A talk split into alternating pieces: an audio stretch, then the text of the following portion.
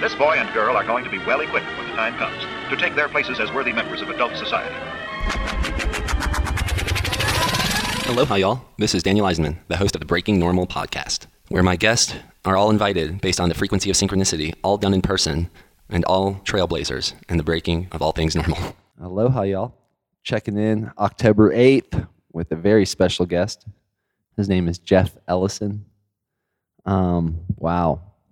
Hi, Jeff, I mean, let me just firstly say that uh, I've interviewed like so many cool, dynamic, successful people on this show, and I'm so thankful for that. And you are, I'm very excited about this. And it's, By if some- far the coolest person. no, I'm just kidding. yeah, if someone doesn't know Jeff yet, which I'm excited for y'all to get to know Jeff here, um, you have five kids under the age of what? Under the age of 13. So we have two, four, six, eight, 10, and 12. And your lovely uh, esposas. I'm sorry, I said two. I meant four, six, eight, 10, and 12. And uh, the two and the, uh, well, the Grace and Faith, the youngest, The youngest youngest daughters are happen to be Div- two of Davina's best friends. Yes, But that's not how we met. that is not how we met. How do you remember we we meeting? Because there's, as y'all know, the schedule uh, for the podcast is synchronicity. So maybe we can start there. Absolutely. Well, it started, Jocelyn and I actually were led to Boulder. Was our first time in Boulder.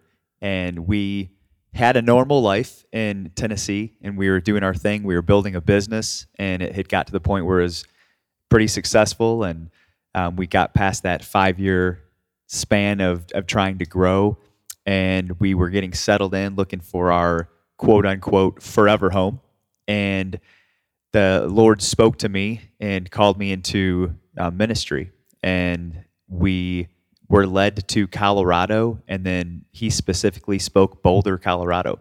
I'd never even heard of Boulder. And so we knew we were moving already. It was confirmed. I know it was confirmed. And so it was the first time we came here and we were looking for a restaurant to eat at. And the restaurant, um, we, we had just read the scripture that says that we were supposed to be salt and light. And the restaurant, we don't think it was just happenstance, was called Salt in, uh, on Pearl Street. And so we kind of went back and forth and we both just said, you know what, we feel like we're supposed to eat here for some reason. And so we were led into Salt, and a gentleman that was out, a manager, he really, really pushed us to go in and eat. And I, I don't think it was a sales pitch. I really think that that was a divine appointment. We were supposed to be there because we had almost walked away, and we met um, yourself and Davina and I, your brother, and um, they, they were there, and uh, we know that the connection was made because of where we're at today. I think it's a lifelong connection um, that was made, and it was is definitely not happenstance that we were sitting across from you outside on that that patio that day. Yeah, and it was a special connection because uh, Jocelyn was very enthralled by Davina. Yes, Rightfully so. Most people are, but especially a mom of five that was missing her kids. of course. and we, yeah, that was just such a obviously divine appointment. That's a good way to put it. Divine appointment because of how I how it felt in my body. There was like even a homey feeling to it all. Absolutely. Yeah, we we walked away feeling so at home in a place that we had never been and filled with strangers, and we felt that connection with you, Davina, and we just knew that that was God sent, confirming to us, you were you're supposed to be here, and that family is going to be a part of your life, and you're going to be a part of their life. Well, the funny thing is, we weren't living in Boulder, Colorado then. No, we knew we all would be. We d- we did. I know you were kind of making a decision, right? Oh wow, that's a good question. I, like you said, based on the truth now, I must have known something. Yeah. And um, then let's just thicken the plot a little bit more because we I we didn't really see you much after that for a while No, I because you went back to Tennessee. You weren't living. Neither one of us were living in Boulder. no. And then the re-meeting, I think, is significant. Do you remember how that happened? Unfolded. Yes, we were deciding what park we should go to. and It was one year to the day, which we did not know, and we ended up uh, going to Eben G. Fine Park, and we were walking across the park, and we literally walked smack dab into you as you were walking across, and we went, "Oh my goodness, hey, you're here now," because there was no contact connection that continued, but we did continue to pray for you through that year of transition, and we knew we knew that we would unite with you. We didn't know how, we didn't know when, but that was that appointed moment, that one year to the date. We looked back after we left the park because my wife Jocelyn said, it seems like it was maybe like a year ago. And she went, Oh my goodness, it was to the day.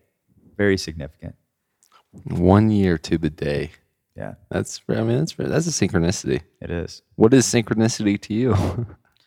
Synchronicity. a lot of my shows are like that. They're like this is almost becoming like a a, a cur- like well, not a curriculum but a uh, a script, a, a backbone of a script. It's like how can you explain this crazy way we met, and then can you explain what is synchronicity is? So Oh, I'm just taking note of that out loud.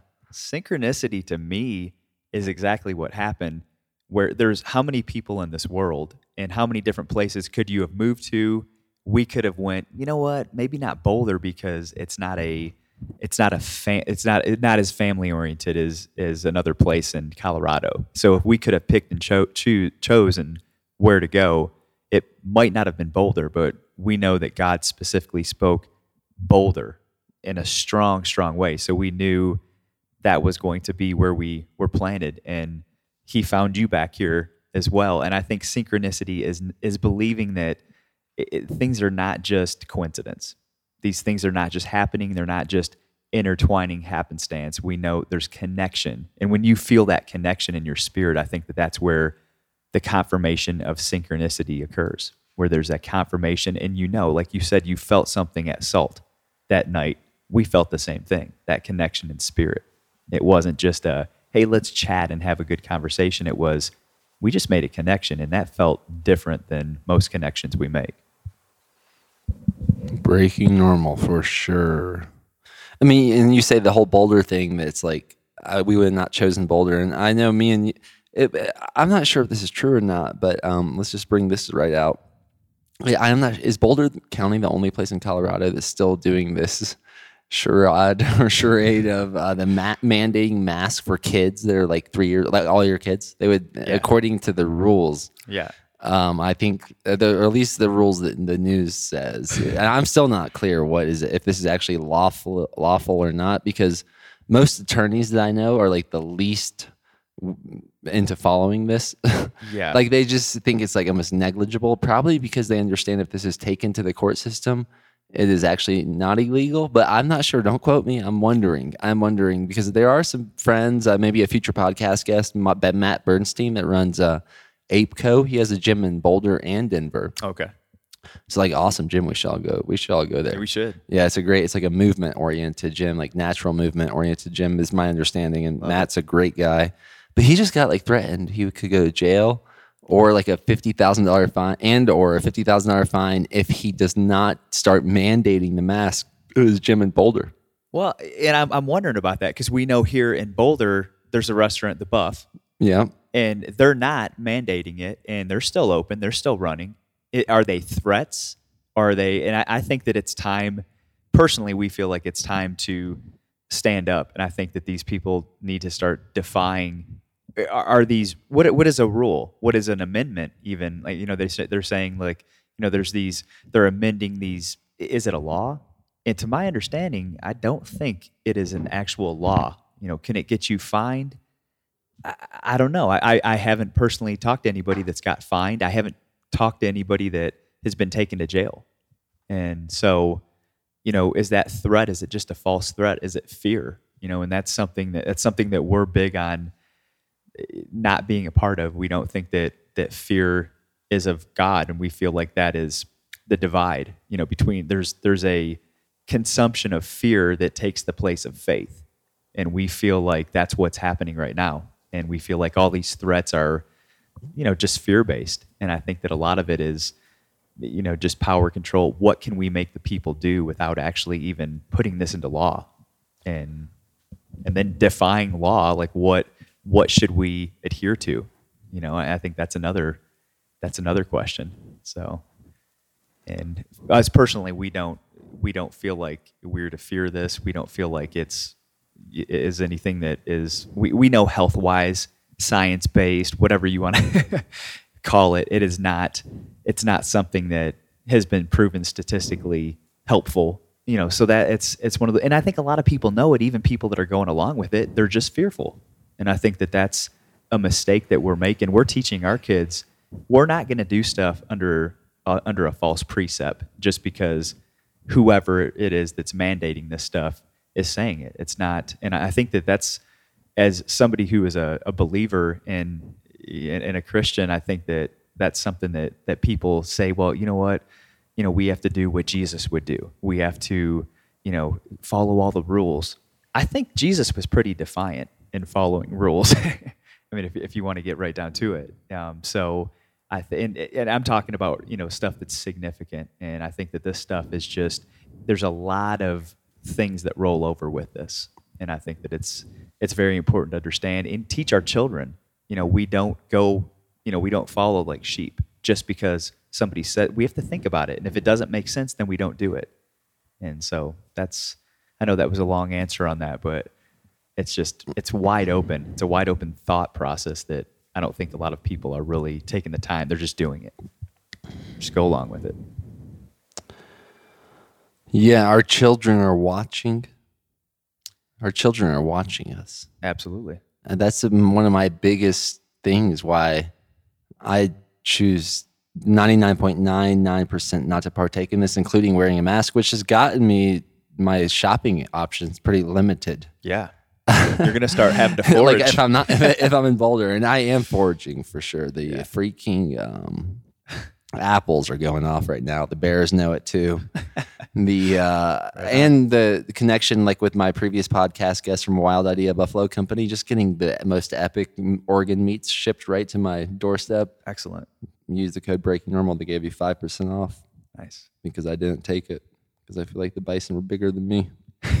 on this on that specific thread like there is something calling about the bison being a symbol of freedom and uh, um, for the times that we're in and i know you've used some of the tribe vitamins which i do want to talk about but i like this thread about our children are watching um, it's one that's one of the most disturbing parts about this whole thing to me is when I do see like a, if there's a family anywhere in Boulder as big as y'all's, but that age group of like three to fifteen, like outside wearing mask, and it's like how normalized it's become, but it's really not that. It's like that. It's that's that's how normal it is in this Boulder bubble. Yes. Like I've been in Denver and or like neighboring counties. It's not the same thing there It's- right now, anyways. No, uh, my cousin lives in Castle Rock, and they're they're all open. There's no, no mask or anything like that. And my kids are asking, like, why don't those? Why aren't those kids having to wear masks in the playground? And they're having these questions. And like, this this just doesn't make sense. And I told exactly, it does not make sense, does it? One county over,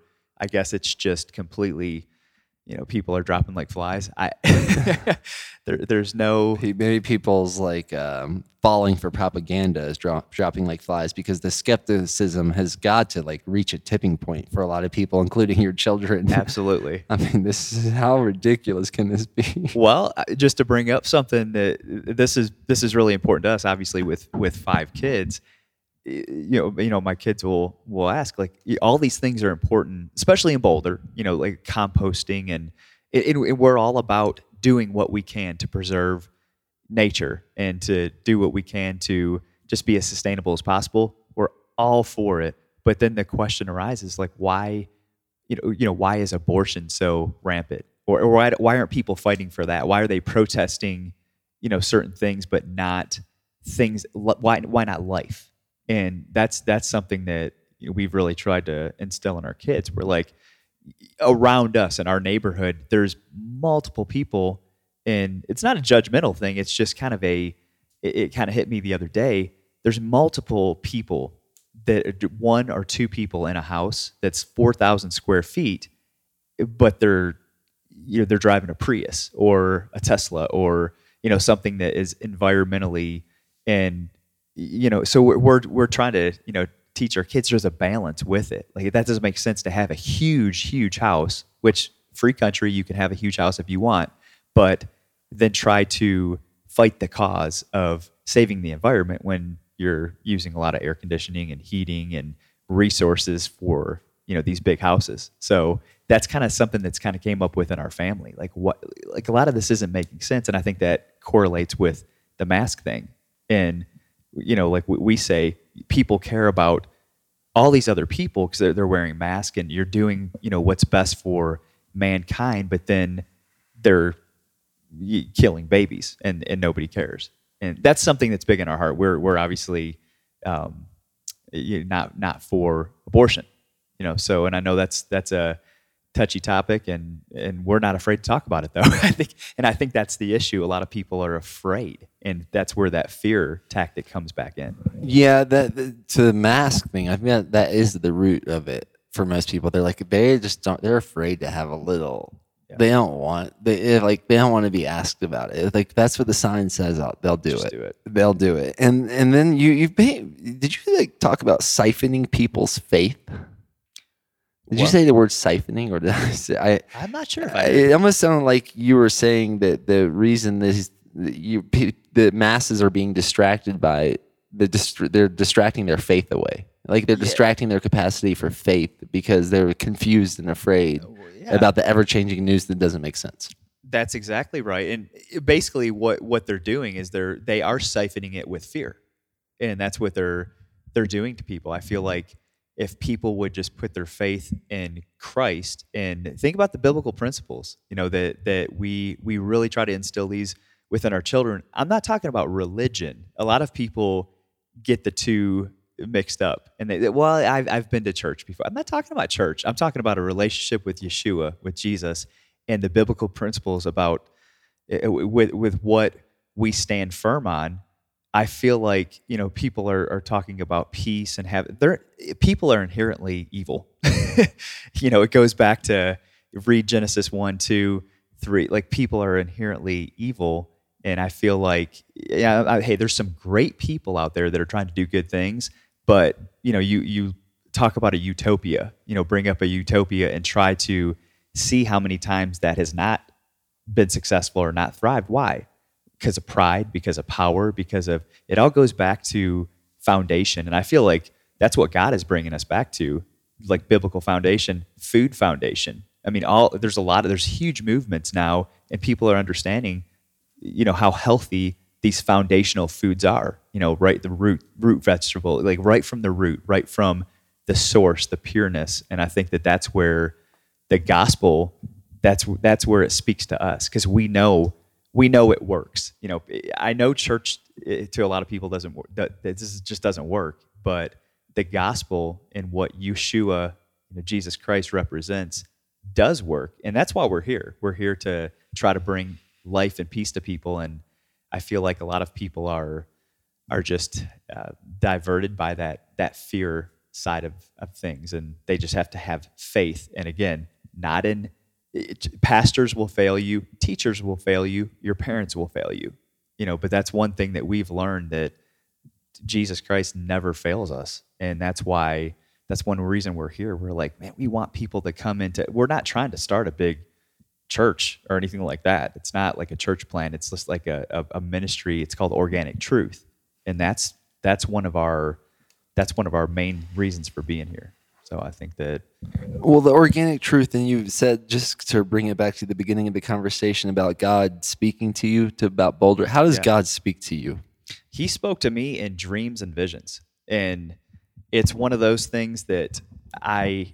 The last thing I wanted to be called to do was go into ministry, into pastor. I mean, literally, I I was a, a businessman and and I was fine running a business. Um, my I went to school for marketing, and so that was kind of my forte. and that's what I was better at, and I feel like um, just in in the instance of of not even expecting it, all of a sudden I had a a dream, I had a vision, I had a dream, I had a vision, just over and over and over for a week, three weeks straight, and I was waking up telling my wife, I was like, "This is crazy," and I know this sounds strange even to her and we're you know we were believers at the time but i said man the lord told me like showed me in a vision colorado and i said i don't and then it followed with boulder i said i don't know I don't know why. I don't even know, you know, what this place looks like. Do you remember one of those specific dreams or visions that would be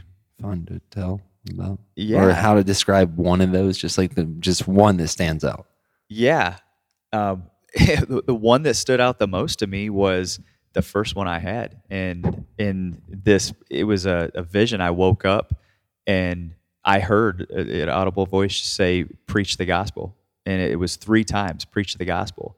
And I thought, I mean, I, am not, I, I wasn't into getting into people's face. Like, you do your thing, I'm going to do my thing. Like I said, we were, you know, believers and, and, and I wasn't a person that, you know, didn't talk about my faith, but I wasn't somebody that pushed it on people. But I specifically had that dream, preach the gospel, and I thought, okay, like, what does that mean? And he just started confirming. And I'm not even a, I don't think I'd had a dream in like 10 years before that. And they were just like clear. I could remember every single thing about these dreams and visions I was having. And um, it, it was just confirmed in my what, like when I woke up and I would tell Jocelyn, she would just start crying and say, I feel the spirit. I feel, I, I know, I'm confident that that's the Lord speaking to us, not just you, but us. She felt it too.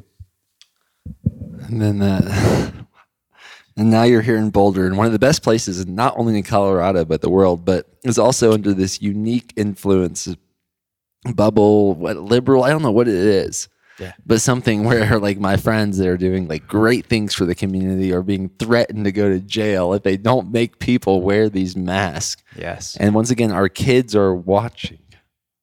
For such a time as this. This is awesome, really. I know. I, I, I like I explain it to Davina too. Yeah. I kind of like, yeah, I think there might be um, like a collective mental illness happening, Yes. and I, I just can't. We don't want to become part of that. Right. All right, our battery switched at that moment.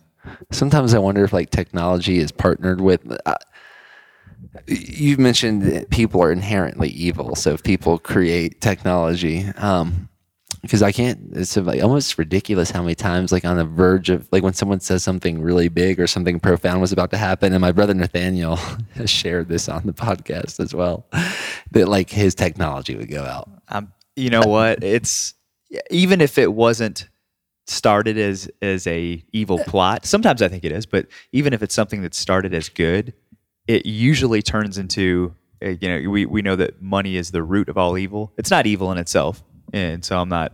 Is it the love of money or is it It's- money? It's the Y- love. You know, I've heard this debated. it's the love of money because I feel like that drives people. Well, not just feel. I mean, we we've seen it throughout history. It drives people to do unbelievably wicked things in in the in the pursuit of money. So the love of money, and I feel like eh, technology. I think is a part of that. I think that it can be Definitely used a catalyst. For, well, look at the media now. I mean, what is which I don't. You know what? I take that. I refrain from saying. Don't look at the media. Don't watch the news. I think that that's stress and turmoil in people, turmoil in people's lives. But just look how it is so out of balance with agenda, and we know it's it pretty much comes down to political agenda. You know, when you're talking news, and and that is driven by technology. You know, so I think that we could all do ourselves a lot of good limiting technology and and you know how much we depend on it. You know, I just this is good. We have a podcast. We're using technology, but you know, is our dependency in our life is it surrounded by our phone? And if it is, I think that we need to reconsider priorities. Yeah, I mean, the issue with technology too is it's creating this thing that like bees would never do. Uh, the, I like I like to call it the bee code. From my understanding, there's like a, in a beehive, there's about ten thousand bees. And if if anyone can correct me, please do. I, you know, I, I aim to understand things, but if there's better or more accurate information out there, let me know. And they like to be in a forty liter safe space with a hole in it, like preferably upwards in a tree, especially if there's bears around. And three of the three to five percent of those bees are responsible. They're called scout bees. They go out to when the they do multiple things, but one of the things they do is when the um, hive needs to relocate.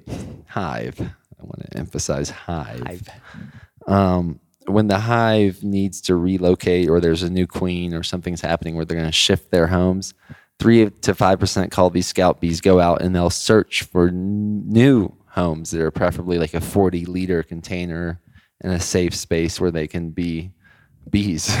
BBs. and uh, they when they come back they do this thing with, the, with scientists scientists it's becoming a funnier word um, i used to take that word more seriously so scientists So did I. uh, um, are saying they waggle dance.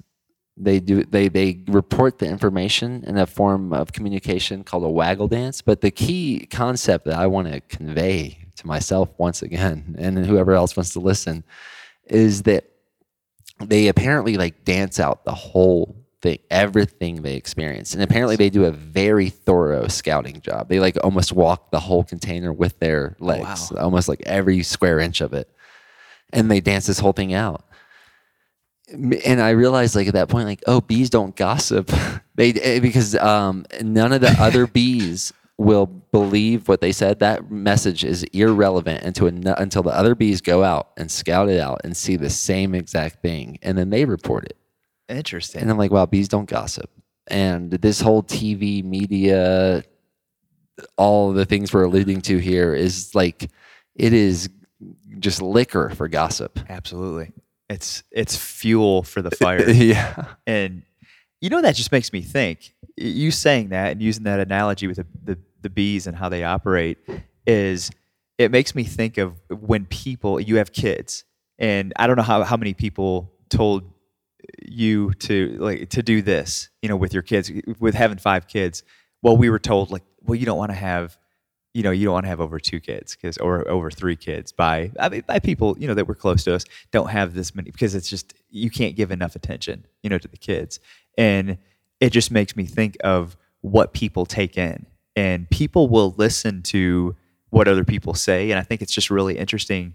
We were created like how you raise Davina is going to be different than even though we can hone off of certain things that you do well and you can do the same you know, for things that we do well. I feel like we listen to so many people. Like, don't sleep with your baby because you're going to roll over on. Uh, Jocelyn slept like our babies were in our bed, like beside us, and we were told numerous times. And I think that in listening to people, I, f- I feel like you know there, there's this this gossip and there's this you need to do things this way and you need to and we we're so accustomed and we're so used to listening to people and just taking their word for it. Like you said scientist. Uh, what does that mean? I mean we we had a we had a scientist that had two phds come over our house and it- we had him over and and we were talking to uh, this particular scientist and we found out that the studies that they were doing, um, she she had worked she worked in a lab. The studies that we, they were doing was studies ten to twelve people, three to six months, and so you know we're going, but everybody's going to listen to you because you have the word scientist attached to you, or you have doctor such and such, you know, attached to you. And I think that's the same thing with parenting. We do that a lot with, uh, you know, it, it's not a natural you know, a flow, like you were saying, the bees just know what to do. And I feel like we are designed to know what to do, but we're so accustomed to listening listening to other people and how they do it, what we're supposed to do with our kids. Every kid is different. Davina is different than our five, even though, you know, there's similarities with the girls. They're going to react different, do things different. And I think that it's just embedded in our head. And I feel like we need to get that out of and I feel like you're doing it. We see with Davina, like there's a freedom that she has to make certain decisions and to do things different and to like you call it breaking normal. I mean, that's what it is, breaking normal. But I feel like there has to be almost like a revolt. I feel like there's just this spiritual tension, especially here in Boulder, that needs to be broken and it's it's weighing way too hard on I mean, there's dark and light. And I think that the dark is outweighing the light, but I feel like there's an army rising up here in in Colorado, all through the country, but especially especially here in Boulder. And I think that's one reason that you're here and that we're here. I feel like we're part of this army that is rising up to fight these, you know, what whatever it is. And you know, does it mean in an extreme? I'm not talking about a physical. I'm talking more spiritual. I feel like there's this that dark and light, and it's just colliding right now, and that's what that's the resistance that we're feeling. Oh yeah, I think this is like the spiritual war of a lifetime. Absolutely. I mean, of like ever, I guess, which is always yeah, yeah. Everyone's life is, in a way, forever. Maybe. Well, if they'll pay attention though, because some people are like, I just can't wait to get back to normal. I can't wait, you know, for school to get back to, or church to get back to, or you know, our family gatherings to get back to. And I, I don't think it's ever going to get really back to what people would call normal. And I think that's a good thing. And and for the people that are have their eyes open and their ears listening for what is going on right now, I think it's a time to thrive. And I feel like you, you feel that you know that, that this is an awesome time because I feel like it's like okay to revolt against the things that are dark and the things that are not right and the things that don't make sense for our kids or for us to do. And I think that that's that's part of this revolt that we're that we're up against. Like the revolt being it's time to thrive. I mean, come on. That that that's why I want to. I do want to mention the Tribe vitamins because I got to gift you a bottle of them because you this guy with five kids. Not only does he have five kids, but he was the first. And, and there might be one another podcast guest. His name uh, is Paul Reese. He, we did an episode called "The Psychedelic Christian," actually, and he I think did the challenge after yes. he heard about it. I think he's like now like expounding upon it. But Jeff did do hundred pull-ups, hundred kettlebell swings, and 100 push-ups six six days a week for at least a month which i did them every day you did them every day yeah. which i mean 100 just let's just talk about 100 pull-ups every day um curious what that did for you. Would you recommend it? What that brings up for you? And uh, how you like the tribe vitamins because you got some bottles. Yeah. Well i think this goes hand in hand with kids teach you a lot of self-discipline. And I, I feel like i'm so thankful and blessed that we have five kids, the children that we have, and it has taught me to be selfless. And I feel like for them, it inspires me to work out because I want to be able to hang with them. I want to be able to do things physical. I want to take them for a hike. And I feel like these challenges, I think that it, one, it helps me mentally to um, just be able to know that I can accomplish and discipline myself enough to go, I'm going to do this no matter what. I'm going to fit it in even if I don't have the time. Because five kids and running a business and doing a, a ministry work, you know, there's there's not a lot of time left over. But I feel like it's really really important. So it it really helped me feel like I could accomplish you know whatever. And I'm definitely a go getter um, naturally, but I think that it's easy when you have a lot of responsibility to just go, eh, I can, eh, I'll just start over tomorrow. And I think that it's so important to discipline ourselves to the point where we're like, no, I'm not going to do it tomorrow. It's going to be done today. And I think that goes hand in hand with uh, even having kids, you know, like just just being there for them and you know putting the time into them. But that's that's one reason I do it is for them and for my own health as well. And then the Tribe vitamins, honestly, I've never I've, I've taken all kinds of proteins, creatines, um, never anything like you know super super bad no, no. Obviously, I haven't taken steroids or nothing like that. but these have probably give, given me the most jolt, physical jolt mm. of power and energy that I've ever felt. And I really, really, uh, I, I, I've still taken them. Um, I feel good. I told my wife, I said, I feel like I just feel stronger, and I feel it's kind of made me feel tribal, like just you know that, uh, you know, just that.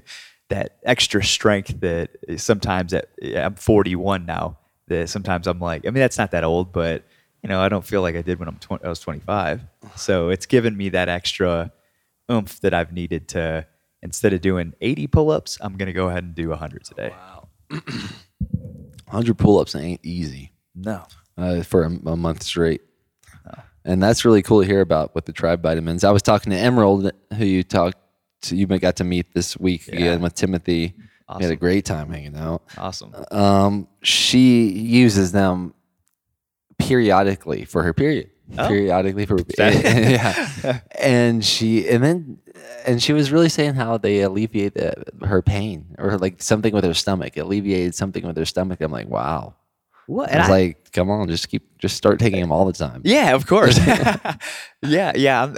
That's another thing too. I think that I had tried to do a high number of pull-ups, um, like f- per day, about four years ago, and I started having um, sort like just like shoulder pain, or I'd be feel tight, and I just I couldn't do it because you know by the twentieth day I was just like my joints just felt like I couldn't substan you know substan you know sustain the uh, physical wear and tear. And this time, I honestly I felt like going more, but I thought I need to give my body some rest because I was doing it continuously 30 days without that rest day. So that's why I took it off. But I felt like I could have kept going, and I didn't have any any pain. So I I don't I don't know. I mean, maybe is that I, I don't know that that could have been you know part of you know whatever kind of vitamins and Oh, I so yeah. What tribe vitamins are? If this is someone's first time listening to this, is elk liver and or bison liver Mhm. from wild elk in Texas and or on, from private ranches. I mean, it's a whole story. But check out the website.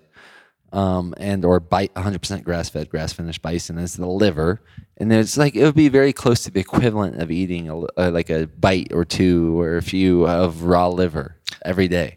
that's what I was wondering like how how potent how much I mean I guess yeah, it it's depends like how many it's, yeah, it's hard. I did do a fun calculation where I think if someone does Tribe vitamins for a year with bison liver, they would pretty much eat a whole bison liver wow throughout the year, like the whole liver. nice And like if someone's not doing that, um, I would recommend Tribe vitamins. yeah, I I even I even eat cooked liver and stuff, but this hits me a little differently. It The- does. Yeah, Yeah. Because I've my I grew up. My dad uh, was a hunter, and so I've had not bison, but I've had you know deer heart and liver, and it, so this has definitely. I think that for me taking the capsules, I think when I went to three, because I started at two, I just wanted to you know make sure digestively I could handle it and just see if I could feel, you know, any kind of differences in my body. And then when I went to three, and then up to four, up to five, obviously like the higher potency, you know, with taking more, but one three seemed to be the magic number for me. as as- Interesting. Yeah, I do like seven or eight in the morning every morning, usually before my breath work.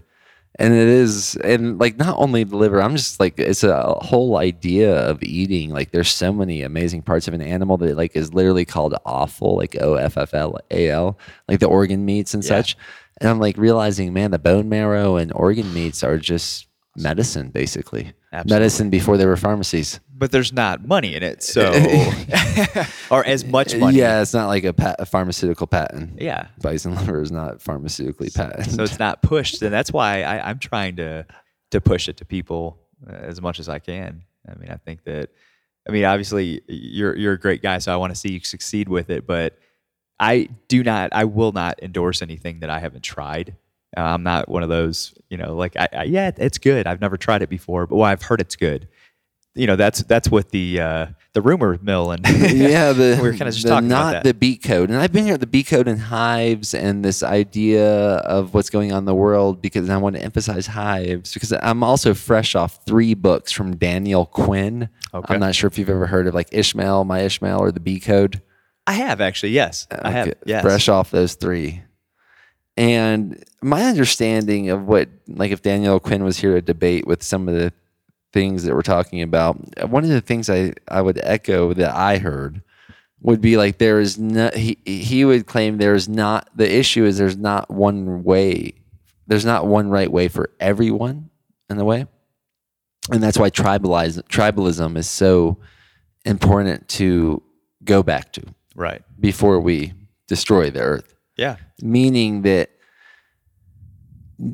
that you, you, like it, you get a group of people like you're you're forming a tribe. Like if your five kids have five kids Oh, i mean like you got a whole tribe. Yeah. so and especially they any of those have five kids like Yeah. that can exponentially grow really quickly. Yes, so with the people that you love and care for and can team up with, like come up with your own ideals that are best for everyone within that little group and understand the basics of the world yeah. as an indigenous person would.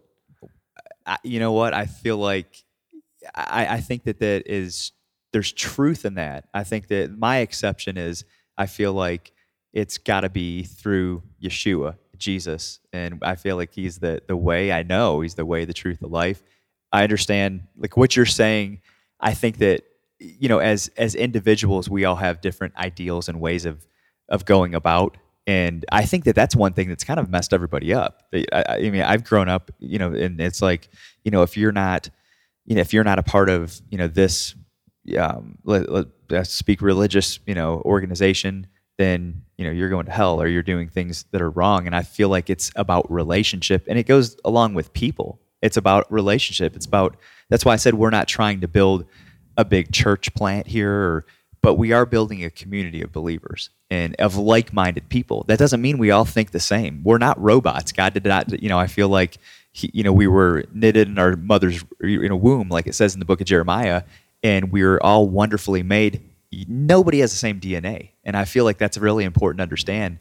You know, we're going to think a little bit different. We're going to do things different. That's okay. I think that's okay. I think that people uh, they frown upon any kind of differences, and I think that you know, like I've gotten you know together with uh, you know people that that you hang out with. that we believe all the same? And, and no, you know, but I feel like there's a lot of similarities that have linked us together, and I feel like you know, again, like I'm not go, I never ever will go off the way that I feel like Jesus is the only way, and His ways are higher than our ways, and but I do think that people get lost in the translation of um, not going back to the foundation and, and realizing, you know what, we're all created equal. You know, that's that's biblical. That's foundational. We're all created equal, even though we do things a lot different culturally, the way that we're born and raised. All these influences change the trajectory of you know how we function. But I feel like if we would all go back to, like you talk a lot about tribal, if we would go back to that, I think that there's beauty in the the fundamental like simple form of, of that going back and just coming seeing where that would you know lead to and guide us. And i feel like a lot of us here especially in boulder are going back to that and kind of trying to go back to the basically like the roots of you know eh, like you were talking about eating um, you know these using like all the parts of the animal. And i feel like that's just they've done that for thousands and thousands of years you know and how, how you know I, I think that that's that's part of you know what we really have to learn and understand. And in that i think that we can learn more about like we're not worshiping creation but we're worshiping the creator. And i think that's where it goes back. Like if we start understanding more about the creator then we'll start to value creation. Like you're talking about use every part of the animal. You know that's what like the indigenous people did. And we can learn a lot from from that and i feel like we should go back to you know, doing a lot of that being more resourceful and being more self-sufficient. And it, it, here's another thing too is it kind of are we going to come to a time where it's like you take a vaccination or like right now people are losing their jobs. And which is a big deal you know if you think about like if, if you don't you know take this vaccination and you have you know a family if i have a family of five and i lose my job that's a big deal. I can't you know how am i going to pay my mortgage and my so i think a lot of people are being faced with that. But i feel like at one point it's going to go you know what?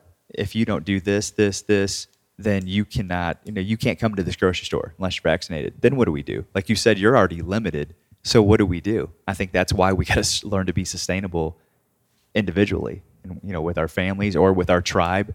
I feel like we're we're forming a tribe here and can we sustain? Do we go do the homestead thing you know as a it might come to that and so we're actually kind of preparing for that a little bit within our family so You're not the only pre the only podcast guest recently that has preparing for that. well My friend Josh Rainier Gold. Did you meet him, Josh? The Yes. raw meat eater yep and much more. Beautiful hair and skin. oh and yeah, Yeah. Great guy. Super strong. Jealous, he's ready. man. He's ready at Homestead.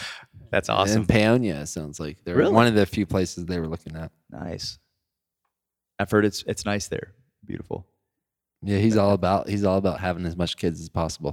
Uh, I'm telling you, it is when people ask me, how do you do it? I think, how do I do it? A- Again, it's it's the hardest thing we've ever done, but it's the best thing that we've ever. It's a blessing, and we and we have five healthy kids, and that that's without vaccinating. And Oh, and none of your kids have been vaccinated? well, you know, the, a f- funny story on that. three of them, eh, our, our first one, we never did them in. You know, now that's like you know, take these three or four, eh, Yeah, you know, yeah, and, yeah. at one time. There's all kinds of options. It's like buying a car. It's before we knew. Yeah, it's like buying a car. It, it is. So you want the tinted windows? Yeah. You want the Hep B? you want the Are you sure? You and it's sad because I feel like it's led to a lot of You'll definitely get it circumcised. You'll definitely throw that in there, right? Oh. Insurance covers it. as long as insurance covers it, sure. I don't even really want to think about it. Yeah, Just do yeah, it. don't. You're already. We're, we're about to stick the epidural in now. So Yeah, that's- anyways, But yeah, that's so our journey actually began. Our, our first child, Gabe, he got not all of them, but he got a lot of them, and he'd get one at a time. And we were fought so hard. Nice, super nice doctor that we went to, but um, by the by the family doctor, we we were fought so hard on him not getting all of them. And he just he just kept selling it. It was like a used car salesman. He just kept selling it. And this is why you should. And we're like, well, we're we're starting to look up, you know, this this information, and it's telling us that all these together, you know, have negative side effects. And so so we had so we were kind of like being really really careful, and we were we were praying about it, being cautious about it, doing our research, and then Caleb came along, our second, and then it was less and less, and then Elijah, and then by the time Elijah came around, I mean, it was it was barely any, and then faith none, grace none. So, but we were it was a learning process, and we we kind of go back, and we you just can't you can't backpedal. But we were like, man, we wish we would have went. We wish we wouldn't have given any. But it was a learn. We didn't know. We didn't know. I, I'd grown up. This is what you do. You know, you get this, this, and this, and so I feel like you know, we learned. Unfortunately, you know, we we we feel bad, but we're like it was just we didn't know. It was just in our ignorance. You know, we we just didn't know. And the more research we did, and then we came, we stumbled upon starting to eat healthier and organic food as much as possible, and just you know just seeing what the source of the food, like where it came from, and it just it started us on this this journey. And so in Tennessee, where we came from, everybody thought we were like hippie crazy for you know for uh, eating eating the way we do. are like crazy conservative here in Boulder, huh? Uh, well, I, I don't know. We have you, my my wife. Uh, she she turned one in the Appalachian Trail, so her her parents were straight hippies. They just they hiked from Pennsylvania to uh, Tennessee with her. So she was on her dad's backpack when she. uh, Yeah, I remember that story. That- Yeah. I mean that's uh, pretty amazing because I wanted to take note before the podcast. Your her parents had she uh, her parent Jocelyn's mom is like one of ten or eleven. nine. One of nine. One Yeah. of nine. And then for your dad or something, He was one of seven. one of seven. Yeah. It's big. Be fruitful and multiply. yeah, and they so my whole family, my my dad, you know, seven siblings, they all like pretty much everybody had two kids. And the the church that that they grew up in and that I grew up in, it was kind of like just have two kids because they it, it was really it wasn't a doctrine, but it was like the you know God's coming back soon, so don't put more kids than you really need to into this world. So hmm. it's, it's weird. I don't know where it even came from hmm. because the Bible does say be fruitful and multiply, and you know children are a heritage from the Lord and a blessing. so I don't know really know, and that came from the church. So I mean, there's definitely that's interesting that that was part of that church's doctrine. it is. I mean, I I, I don't know what the I you know I, I like I I'm not going to report on China because I haven't been there. Right. But I aren't there laws around how many children? Yeah, I know that. I mean, euthanasia. You know, I think that there that's that's part of like you know who who's worth uh, you know who's worth what, and that's that's why it's kind of it's kind of interesting the whole uh, the whole uh, march on humanity as far as you know people you know caring so much, but then there's you know genocide all over the world, and especially in China, you know where where girls having a girl is not as valued as having a boy, and uh, even to the point where there's you know abortions that are occurring um, in China. Um, if you know if you're not upholding the family line of that male, and it's really really sad. And I think that that's the value of life is not is not what um, is important to a lot of people, and that's that's where you know we we go back to you know our view on on, on being pro life and and you know feeling like children are such a blessing and either you learn so much, but we're we're our children's you know we're discipling them, and I think that a lot of people lose that with thinking that well I'm going to send them to school and the teacher's going to disciple them. Well, they will. And what do you want your children to be indoctrinated with? And that's another thing. Even churches, like they drop you know kids off at at church, and you know you, you're just you're putting it on like a, a preacher or a youth minister or whoever to train your child up. And so when they come home, I feel like that's what society's doing, keeping people so busy that they're you know they're they're just confused and they're just have you have you ever heard of the uh, there's a book called Outwitting the Devil and Oh yeah. and so in, in this book it's book. yeah it- they they talk about the drifters you know Mm-hmm, the drifting and that's what they want you percent. What's that Ninety-eight percent. and that, that's staggering. That's unbelievable. But that's I feel like that's what that's what's happening with our society, especially Western culture, is they were just drifting along, and we want like this person to teach our kid, that person. It's up to us. We're our children's disciple. Like we're supposed to disciple them, and I feel like that's that's part of our ministry too. Is it, our kids homeschool, and so it gives us the opportunity to disciple our kids. And I know it's not everybody can't do that, you know, because their jobs and stuff like that. But if you can, I mean, I, I I feel homeschool your kids, and a lot of people don't think they can do it, and we didn't plan on doing it, but really, it's funny. The more teachers we spoke to that were friends of ours, the more it pushed us to go, oh, that just makes sense if we can homeschool and we can teach them, you know, like like for for my 12 year old and 10 year old, like we're you know we can teach them how to run a business not just how to you know do math which math is important you know we we get it but i mean at what point do, do you use you know calc? Really. I mean unless you're going to go into specific if, unless you're going to be a math teacher or engineer, And like, why not let that person pursue that? why not? And like, why not let the other person that pursues like really good at stacking rocks that? Uh, Or if it's really good at like identifying scat, different poops, why don't you just what and that's let what them investigate the, the shit out of that? Right. And well, and that and so God has a purpose for us all, but we don't want to let our our kids fulfill that purpose. We're like, you know, we we want, you know, we want little whoever to go to Harvard. And that, that's probably the last school I want my, my kids to go to.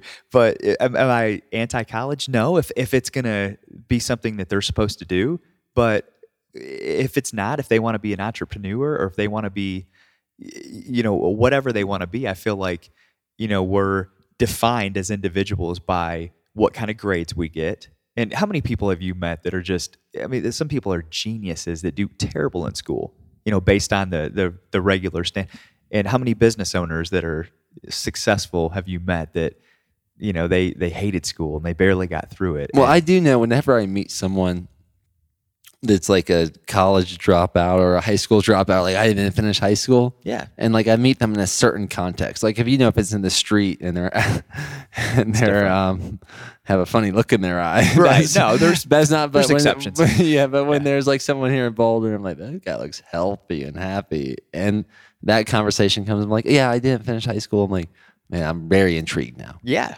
what's up what happened Uh, Yeah, yeah. I just feel like there is like there's a correlation for outliers yeah that like um outwitted the devil of school early. Absolutely. Yeah, and it's it it doesn't it doesn't always you know pan out. And I'm, again, I, I, there's there's plenty of people that their education has gotten them to where they're supposed to be. But like I said, God has a purpose for us all, and I feel like I'm not going to quench what you know my kid's destiny is. But it's you know everybody's like you know what what's God's will for your life? Like if you're a believer or you know or if it, if you're not, a lot of people weigh on the side of you know well what what are you going to do? What are you going to it's all about you know what are you going to do? Not about you know being happy fulfilling your real purpose in life. It's like you, what are you going to do to make the most money you can possibly make? That doesn't bring happiness i'm sorry but you know there's I, i've spoken to people that are multimillionaires that want to commit suicide and i, I know we, we know somebody that that has and it's it's really really sad but that's you know we're teaching our kids like it's doesn't bring happiness just because you're a CEO or just and it's not wrong if if if that's what you're supposed to do but it's not going to be fulfilling. And I, I feel like that's just what that, that's what people in power want to continue people to just drift just drift along just do the get used to the 9 to 5 get used to what we say is acceptable what we say is right and we feel like there's got to be way more freedom and we want our kids to feel this freedom to like we're going to be proud of you you know based on what you feel like you're supposed to fulfill not what not what I say you're going to have to do or you know what what people tell you you should do. And I think that people the kids get pushed into that all the time. You know, they get they get pushed into doing things that they don't want to do based on you know just trying to please their parents or please other people. And you know, we're not called to be people pleasers. You know, so I think that we're we're called to fulfill the destiny God has for us. So we're th- that's that's the that's the one that I'm looking to please, not man, and not even my parents. You know, I feel like a lot of times there's a lot of pressure on you know, especially if your parents are successful or um, you know, I, I know I I was over and over and over. My dad would say, which I'm thankful for this, but he worked at General Motors for 30 years, and he, you know, he started on the assembly line and worked his. He's a very smart man. He worked his way up, very ambitious. Got up every day at 3:30 a.m. and worked so hard for the family.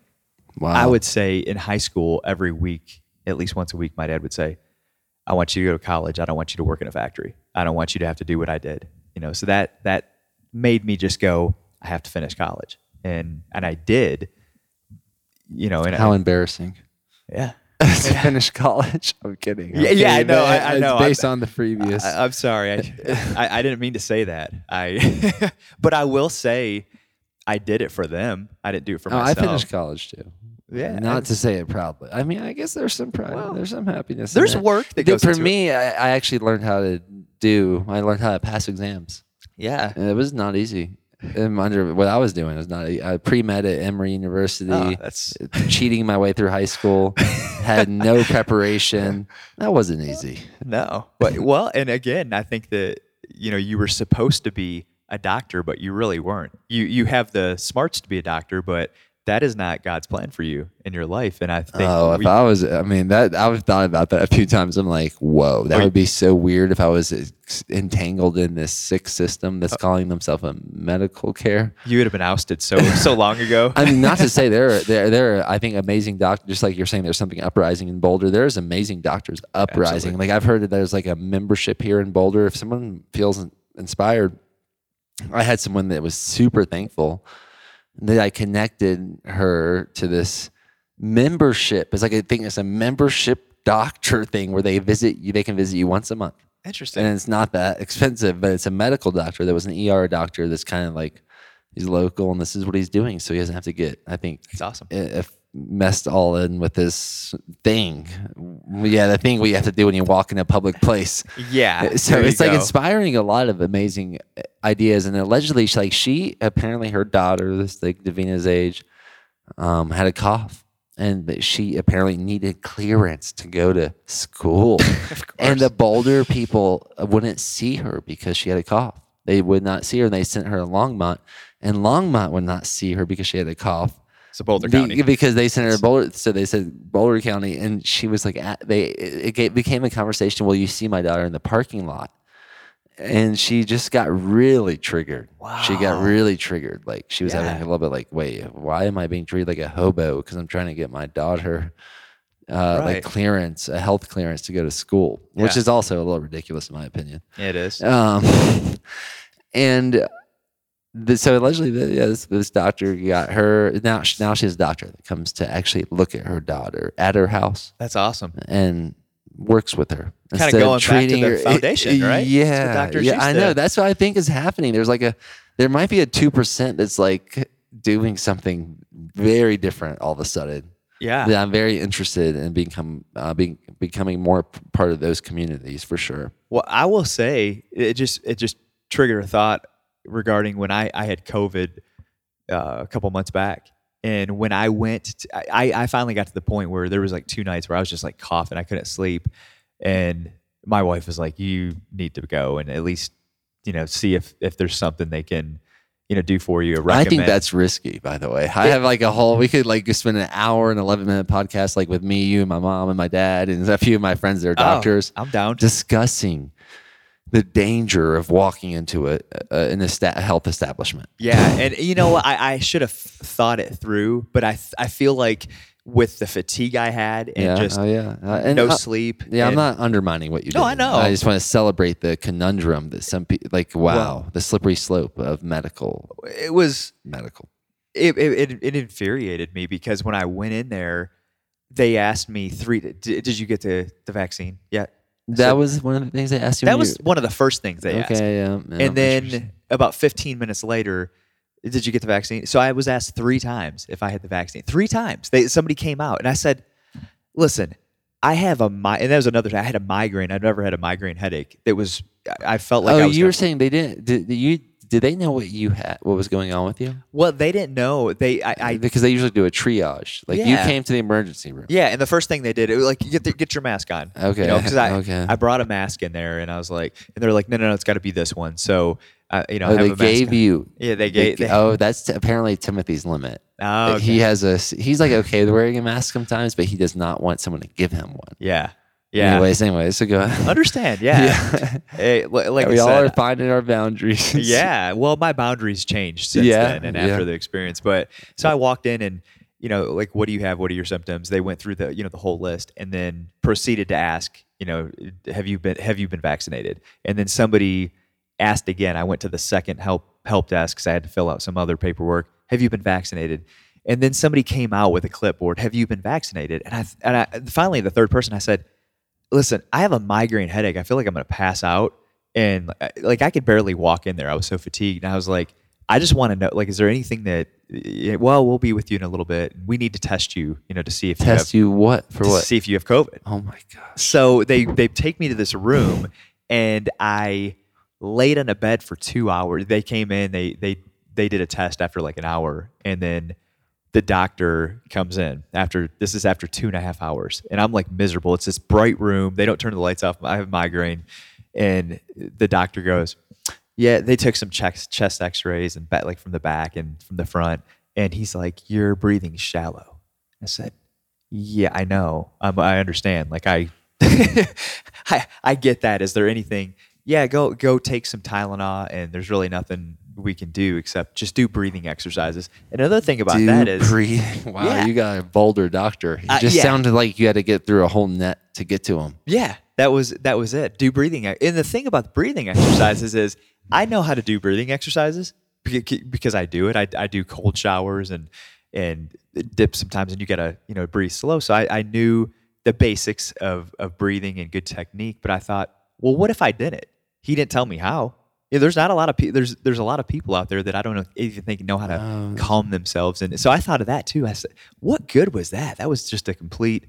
It was a mess. Well, maybe it was for partly for you to talk about here yeah, I, I feel like I and I, because the, even the X-ray part that's a little like they gave you an X-ray on your chest. what they did a a front and a back X-ray. Like, and but when I got an X-rays, Mhm. which I'm like, why did I? Now that I think about, it, like, why did I do that? same here. Um, Yes. uh, they usually put a protector on my chest. Mhm. So this was a non-protected. This was like, non-protected. Oh, I actually had. Uh, so I'm like, what is the difference? I'm I just took my curi- I'm shirt a off. curious. I need to like talk to probably like a radiologist about that or so. It's like, And it- it how was- does that work?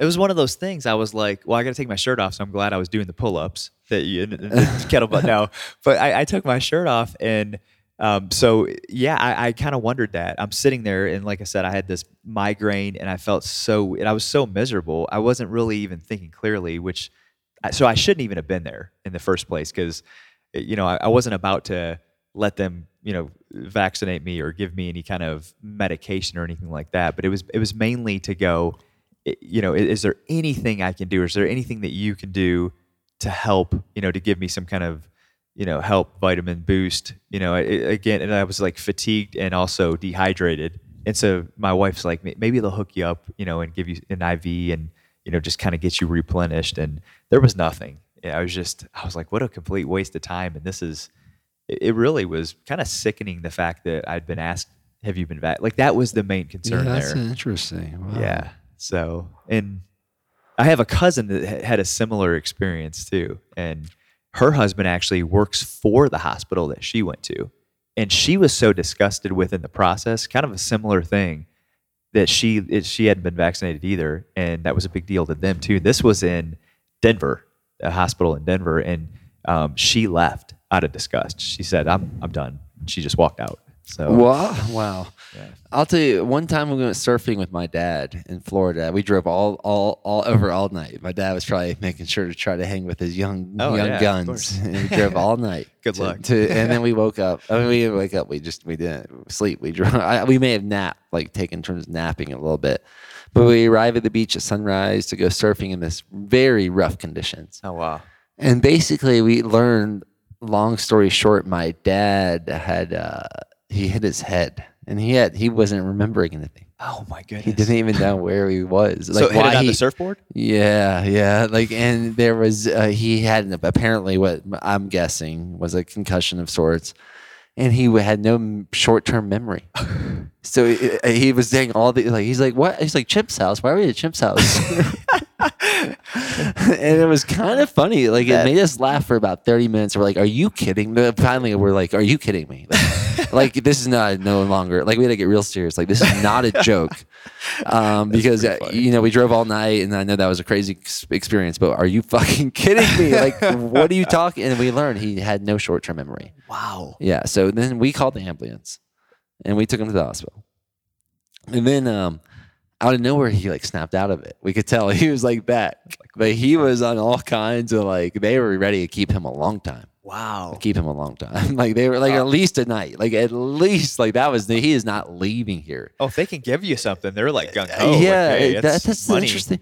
But my dad, you know, maybe they did give him something. My dad's probably had a lot of experience with a lot of things, and including working in a pharmacy for forty plus years. Oh wow. Yes. and he and owning some and he like I, we could tell oh he's like oh eh, you know we were kind of like I was probably like 6 17 18 my brother's like 15 and my dad was like you need to get me out of here he's like I, I know what's going on he's like I'm fine and the, Just all of a sudden. yeah like it was clear and he we just left wow. he had because they were very not he's like no we need to do this and that and this but we could tell like our his 17 and 15 year old boy could Yeah. tell like oh no we're good like Something's not good. so we just kind of like lear- I learned very much at that point and to at least trust my parents over the hospital yeah.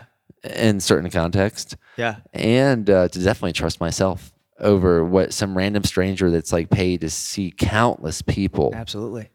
Well, I and mean, that's another thing. who peop- knows yourself better than yourself who knows yourself? or who knows you better than your parents do or who who do you, like who do who do your parents know better than you do like medical care can i think first be uh, i understand emerg- uh, for emergencies like i am a total like when i was uh, studying to do that i definitely wanted to be an er doctor nice. like Yeah, emergencies save people. it's life. amazing Yes. we are at amazing like the best time ever yes. especially depending on what country you're in. But for it to be like the just protocol, like an ache or a pain, and just do what the pharmaceutical commercial told you to, That's crazy. especially with all the warnings they even tell you, I think the devil has to disclose itself in a way. I feel like there, there's got to be like, I think there's a disclaimer. I don't know what you believe about that, but does the devil have to give a disclaimer or ask for consent? Well, I think that's an interesting question. I feel like he does because all all authority and power is given by Christ Jesus. So I feel like we have a free will. So you know, there's not you know not complete constraint on the decisions we make, but I feel like the the th- choices that we make, and even like you asked the question, you know, with, with the devil, like does he have to ask permission? I feel like if if it's something that he wants to wreak havoc on mankind, and I, he knows he's going down, and I feel like he's going to take anybody and anything he can with him. But I feel like there is an authority that has to be given, and I feel like I'm not saying that I feel like uh, that, that God gives him authority in the way that you know do this, do that, do this. But I feel like nothing's going to happen without the consent of God because He's in control of everything and everything that occurs and everything that happens. I feel like it's more in a free will type of way, and I feel like the devil is he's in pursuit and he's deceiving, and that's the thing that people understand. He's he's the master of lies, and even Jesus says he's the father of lies and dissensions. He, so what is a father? That's like the source, and that's like so there is power and authority that he has, but I feel like he only has so much. Like Jesus was tempted by him in the desert, and so there was the, the power and the authority stops at what you give him and what you allow him to do. And I feel like that's where people sometimes don't feel like they have a choice, but they absolutely do have a choice. We teach our kids there's power. The power of life and death is in the tongue.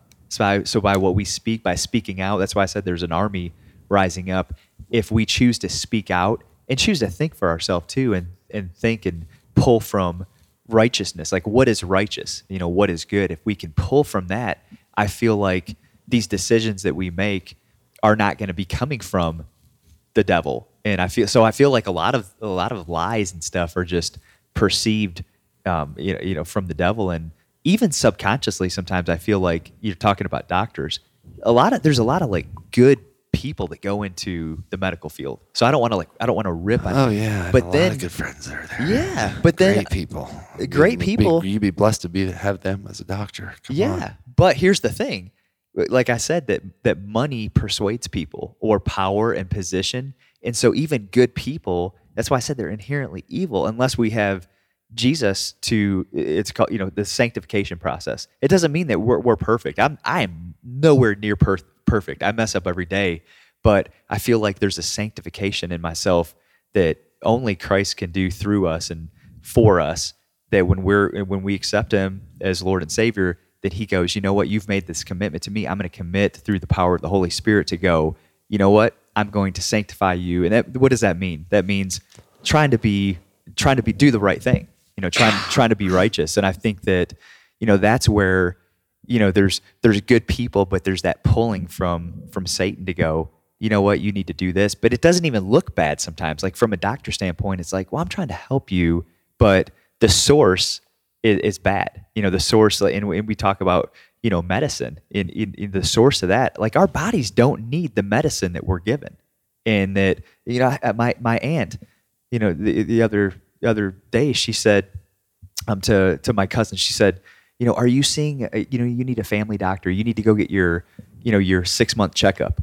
For what? Why? Like your body has the immunity to heal itself. And this particular person is on, you know, medication and like this dependency on medical. And again, how does a medical eh, that you tell me this? I don't know if, if I'm right about this, but if you practice holistically and if, and if you're not you know practicing medicine and administering this in your office do you get that title of doctor and your license taken away and are you just called a I think just a physical therapist or Well, my understanding is like to be called a medical doctor, which I think a lot of medical doctors, if just to get to the the root of it, have a little thing like when a chiropractor calls themselves a doctor. Like, Okay. you're- Yeah. You're I know like not but the thing is, they took the MCATs, they did that, they went to medical school, and they did their residency. Mhm. Well, that's so. I I think you have to do all that to become a medical, like a medical doctor. But then there is the like PhD doctors, like I think Yeah. someone with a PhD. So it's a slippery name too. Like all these titles that it's like. Yes, I, I understand. I, I think I somewhat understand how what an illusion this is. what do you have you ever heard of the wild doc I don't think so. So this is uh, he's a doctor. He's just outside of Nashville, and he, he's got he's got a podcast, and he's great. Very very um, self-sustaining. Um, like he's got a big family, and and they're they're very much into um, self-healing and using whatever you can from the earth to heal yourself. He is he went to school. He is a medical doctor, but I've noticed he's been called a chiropractor. And so I don't know if his because he practices like holistic. He doesn't administer. Well, I think it's a different school, like a doctor of chiropractic. Eh, but so you're saying people are calling that as like a bad name? Like he ain't a doctor. he's not. A, yeah, like kind of taking the title away, Which is probably insulting the chiropractors in a way. It's some, Yeah. it- it- but I don't think the chiropractors I know would be insulted by that because they know what they're doing. I'd have to look more into, but I just me and my wife were having this discussion, and we thought like our basically is the cred of you know being called an MD, a medical doctor, being taken away when you go, no, I'm not going to make you know uh, kids. If you say you know say if you're a pediatric uh, doctor, I'm not going to make kids you know take the 70 or 82 you know vaccinations. Is that you know, the number? It is up in the 80s, I believe. now. For how young of a person? before they go to school. Are you serious? That's crazy. Uh, it's it's insane. is- Yeah, and that's why That's alarming enough. it is. And it, so there's a protocol of uh, you know how, how many. So we're we're just wondering: is there this title being taken away if you don't, you know, if you don't practice for so long medicine, then it's like, okay, you're just considered holistic because we already know like insurance doesn't cover these holistic doctors because we've called even here in Boulder, we've called to try to get somebody that practices more natural The and insurance thing makes it tricky. yeah, Wow. yep, and they they do not, uh, you know, they, they don't. So you got to pay out of pocket, and it's it's very expensive. So we've Wow. yeah, we've kind of looked at that. But uh, you know, a, a, a surgeon saved our our oldest son's life. You know, in a ziplining accident. that's That's a real deal. Fracture. Yeah, the, the most power. Like. Like I think it is a major fault that so many people fall for what an actor says when they're wearing a white suit that looks like a doctor on TV. I think that's an issue. that is an issue. But oh my gosh, like these orthopedic, heart, brain, yeah, thank you. ER doctors that like save people's lives in the moment. awesome, amazing. Yeah. Unbelievable. So Major leagues, major leagues. major leagues and I, yeah i think that's a, a contrast that we need to separate though because again you know there's there's so many people that put trust in doctors and again and even in, within my own family my own uh, you know uh, you know my parents are are pulling away from it. They're pulling like we're really trying to to show them hey if you start eating better like you're not going to have high blood pressure and voila that's eh, my major dad, leagues. that's That's major league understanding. yeah, yeah, and that's he's like, yeah, I cut this, this, and this out, and I don't have to take this medication anymore. And it- so seeing it has, has made them go, okay, this like we actually believe you. Because sometimes it's hard for for parents to believe their grown up kids. I think that. Uh, That's so funny. My dad yesterday was thanking me for like in a way he, Awesome. he didn't say like I thank you. He's like, well, thankful to y'all. Like you know, I've learned these certain things about taking care of my health. Um, Yes. awesome. and so it's fascinating you say that. I mean, man, wow, wow, wow. We're approaching we're, we're approaching my uh, pee break and way beyond an hour and eleven minutes. And yeah, thank you for breaking normal. Is there anything that you want to make sure that we include that you did not say? Yeah, I do. I just in closing, mean, my main my main purpose and objective is well, it- one, I want to thank you, so I don't forget. Thank you for having me on because you know, like the other night when Emerald and Timothy, yourself and Davina, when that you guys came over, it's a it's an honor for us to be able to just hang with you guys. You're busy, you're popular guy, and I know um, you guys could have been doing a thousand different things. So just the time that you take and allowed me to take for this podcast, I really, it's a blessing, and I really, uh, it, it means a lot. It's deep. Um, Well, that's right deep back meaning. at you. Thank Right you. Back at And you, obviously. for the other minute. thing is, well, I appreciate it. And the other thing is, I just want to tell, like, I don't have an agenda to tell people about what Yeshua, Jesus, has done for us. And I'm not making money off it. I'm not trying to start a church. I'm not, but the ministry that he's called us to, it is so life changing and so profound, not just with me personally, but with Jocelyn and all of our kids. It's so profound, life changing, and unbelievably gives us love that we normally wouldn't have and peace that we wouldn't have that we want to spread it. And we just it's it's raw and organic and people try to complicate it. And i, I feel like it, with religion and it's not about religion it's about relationship and that's the main thing i want to tell people like it's it's about relationship and coming into this community community and thriving as as believers and and you know we we have to worship our creator. And that's that is our objective here to bring people to that. And so people ask why. And that- that's what we, that's what we say. Like it's it's peace. Like we have peace that we can't explain and love that we can't explain but we know what the source is.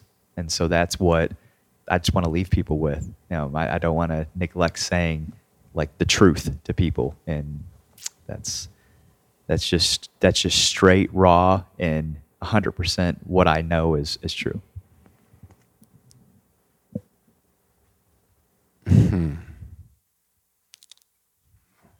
That's good. Yeah. he's good. Yeah, I um I totally appreciate you saying all that. Yeah, for me I, I almost feel like um in this moment in the context of the podcast because I've talked about so many different things. yeah So many and with people that have such different beliefs. It's like for me, uh yeah, I, I can empathize with you a lot because I'm not sure how to say. I'm not even sure how to put it into words anymore. Yeah. Uh, but yeah, Jesus and Yeshua definitely work. Hey, there's power in the name. Yeah, and I know I've inter- I, I haven't interviewed, but I know someone that's like, uh, oh man, just talk to so many people, different people about that that word. You said there's power in the name, There's power in the name. Jesus, Jesus. Yeshua. Just say it. And Oh, just- and- there's there's it brings there's a there's a spirit in here right now, you know, that I can feel like a peace and it just brings an assurance and it is just it's power, it's the authority. It's you know, it says that he's the lion and the lamb. So it's that's the peace. The lambs are are peaceful, but the lion is the authority that we are given by him to do what we need to do and fulfill the purpose he has given to us and for us. And I think that that's what, like, when people feel that synchronized spirit, that's what it is. That's what he's calling. He's calling us to him. And I think that it's just we have to answer. We thankfully have been given free will, but we have to answer what that purpose is. What are we going to do with the free will he's given us?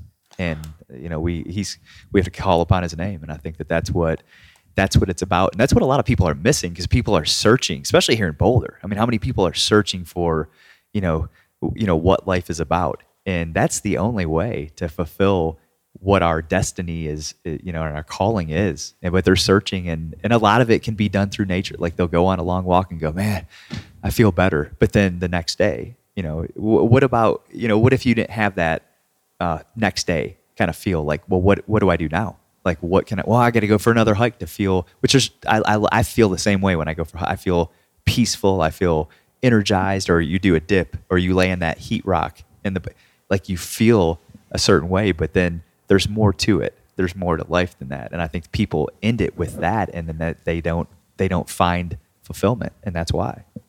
Hmm. Man, you're really opening up a lot to. I, I imagine some people being like so. I imagine some people being, being distracted by the, the word Jesus or Yeshua or this being like you being religious or something like that, and not getting a message. I imagine that happening because because I've seen that word. I've seen people You know why? that word. I know exactly why. I'm just like to, to- use the B code. Like I could talk about all kinds of like different philosophical angles around this conversation, but due to the B code that we alluded to earlier, where I report what I've seen, yeah. oh yeah, you Yeah. can tell me why the name of Jesus is so provoking. Well, it's provoking because it requires a decision. And I think that, and people know that. It's not just about knowing about him, because people can know about him and they're like, yeah, yeah, I believe, you know, he was this or that, or, but it's not about that. Like he wants relationship and he wants commitment. And anytime people got to make a commitment, it like freaks them out. It stresses them out. They're like, well, I don't want to commit to that. And again, it, it go back to like the church thing. And I don't think he's saying, I mean, just because you commit to, a church down the road doesn't mean that you're a follower of Christ. I mean, that doesn't mean you have a relationship with, you know, you can be married for 50 years and not have a true relationship with somebody. You know, I've, I've, I've heard it, all, I've heard it a lot. And so I think that understanding what a relationship, like your daughter, Davina, you understand her because you're around her a lot. She understands you. She knows that you're going to protect her. You're all these things to her because it's relational. You have a relationship with her, and I think that's what people are missing. They they stop it Jesus because it offends them, or Yeshua, it offends them. And but he's offensive. He offended the Pharisees. he offended a lot of people. He offended the, his own disciples. You know, he he told one of them, you know, get behind me, Satan. Like, quit acting like a fool, Peter. Mm-hmm. You know, he, he got him. You know, he was riled up, and I feel like that's Jesus. Actually, kind of wants us to be riled up. He wants us to be on edge a little bit, and I'm not talking about like in a violent way. I'm talking about in a thought provocative. You know, why do I not get fulfillment in all these things that I'm doing and pursuing? Well, like it, it's about relationship with Him. You're not going to get, you know, you're not going to find that that peace in that a perfect church. You know, like that's what a lot of people are like. Well, you need to get in church.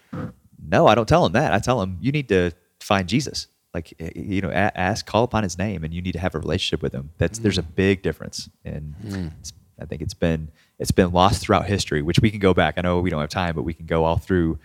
You know, it, just religious history, world history, and all the factors. But I think man has complicated it. Getting back to the foundation. That's that's what He's calling us to do right now Getting back to the foundation. getting back to the foundation. yeah, of of a lot of different things. I mean, think about it. Like your you get back down the fo- the foundation of your health, and it's going to make you feel better. It's going to make you think clearer. Like there's a lot of positive um, implications to getting back to the foundation of that.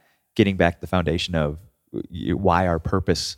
You know, why are we here? What's our purpose? And if you get back to the foundation, it's to serve our Creator and to fulfill the will that He has for us. Like we're not supposed to just wander around here aimlessly in this life, and uh, we know what our purpose is, and it and it is it's one of those things. Like people are like, "Well, tell me what the A is to the B is to the C." It's not like that. It's as we go, and that we've learned that like since we've been in Boulder and when we were called, like that's what we were told. That's what I, I one thing I got is, what, what do you mean as we go?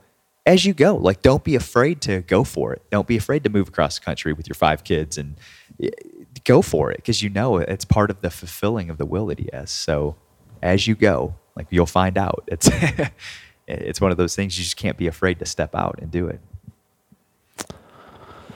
Woo wee, woo wee wee. Wow, thank you, Jeff.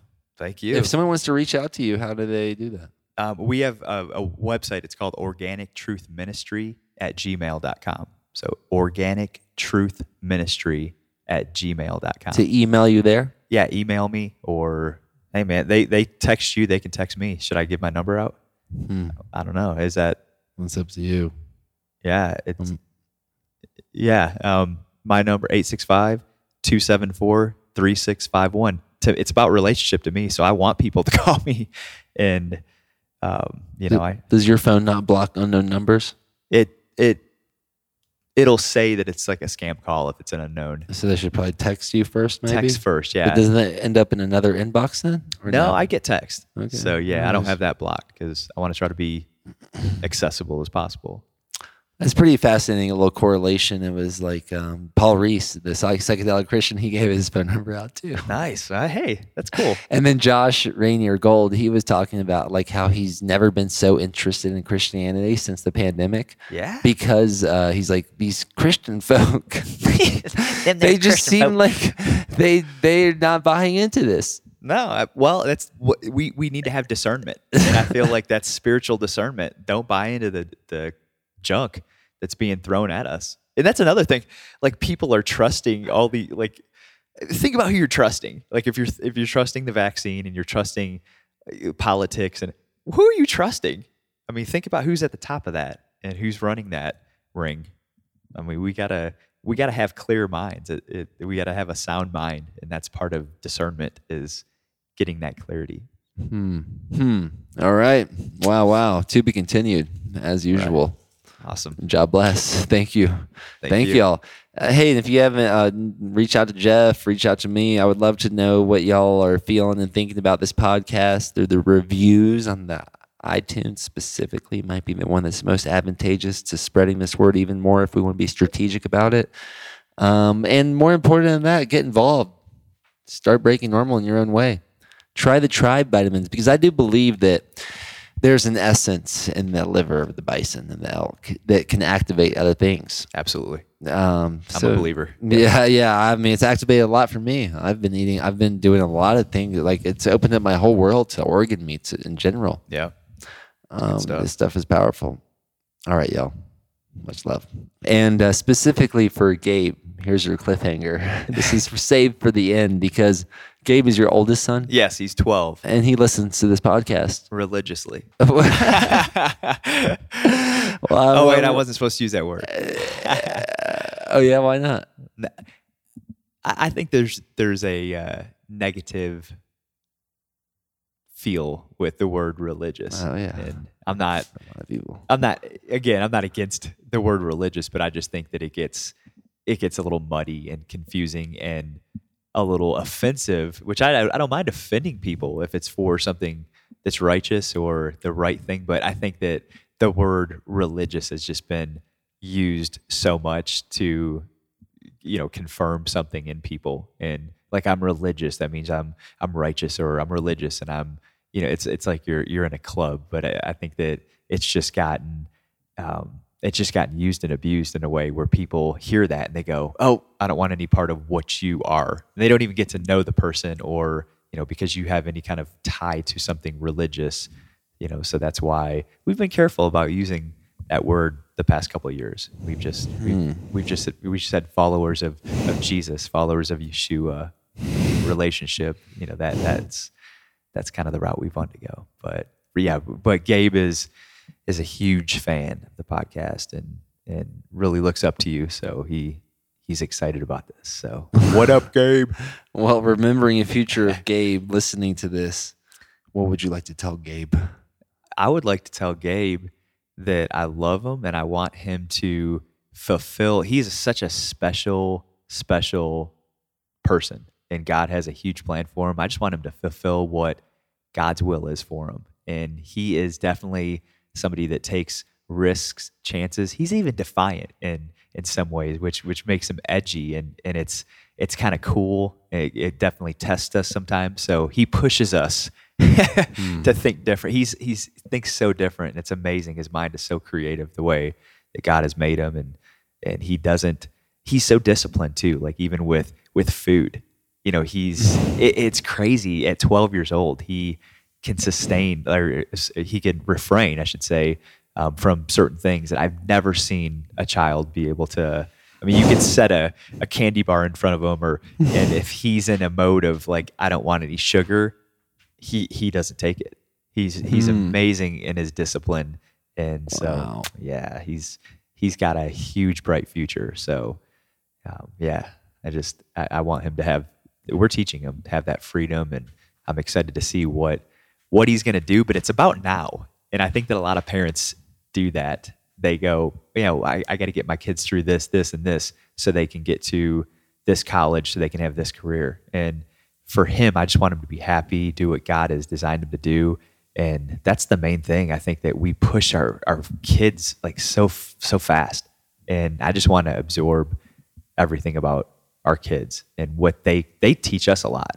So we gotta we gotta stop and listen to them sometimes too. So I'm a total believer in that. Yeah, Davina.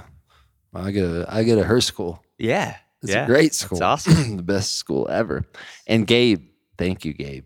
Um, and thank you if you're the another Gabe of sorts that you're listening to the podcast or you love it. And I don't know. I don't know if I would Right ever on. known Gabe was listening to it until y'all told me that day. And I was Oh, like, yeah. that's epic. That's awesome. 12 year old. Twelve years old, and Come he- on. he's for a lot of what what you're about and what your listeners and and the the people that you have on this podcast what they stand for. He, like I said, he's got that defiance. Oh yeah, he sounds like you could have like you could have been my dad describing me. yeah, yeah, I was like, especially as two unique things. I think I have been very discerning of food, specifically food. I'm like- yes, I'm like, come on, you want to try to give me that crap? right. And I'm like, no, what do you think I am?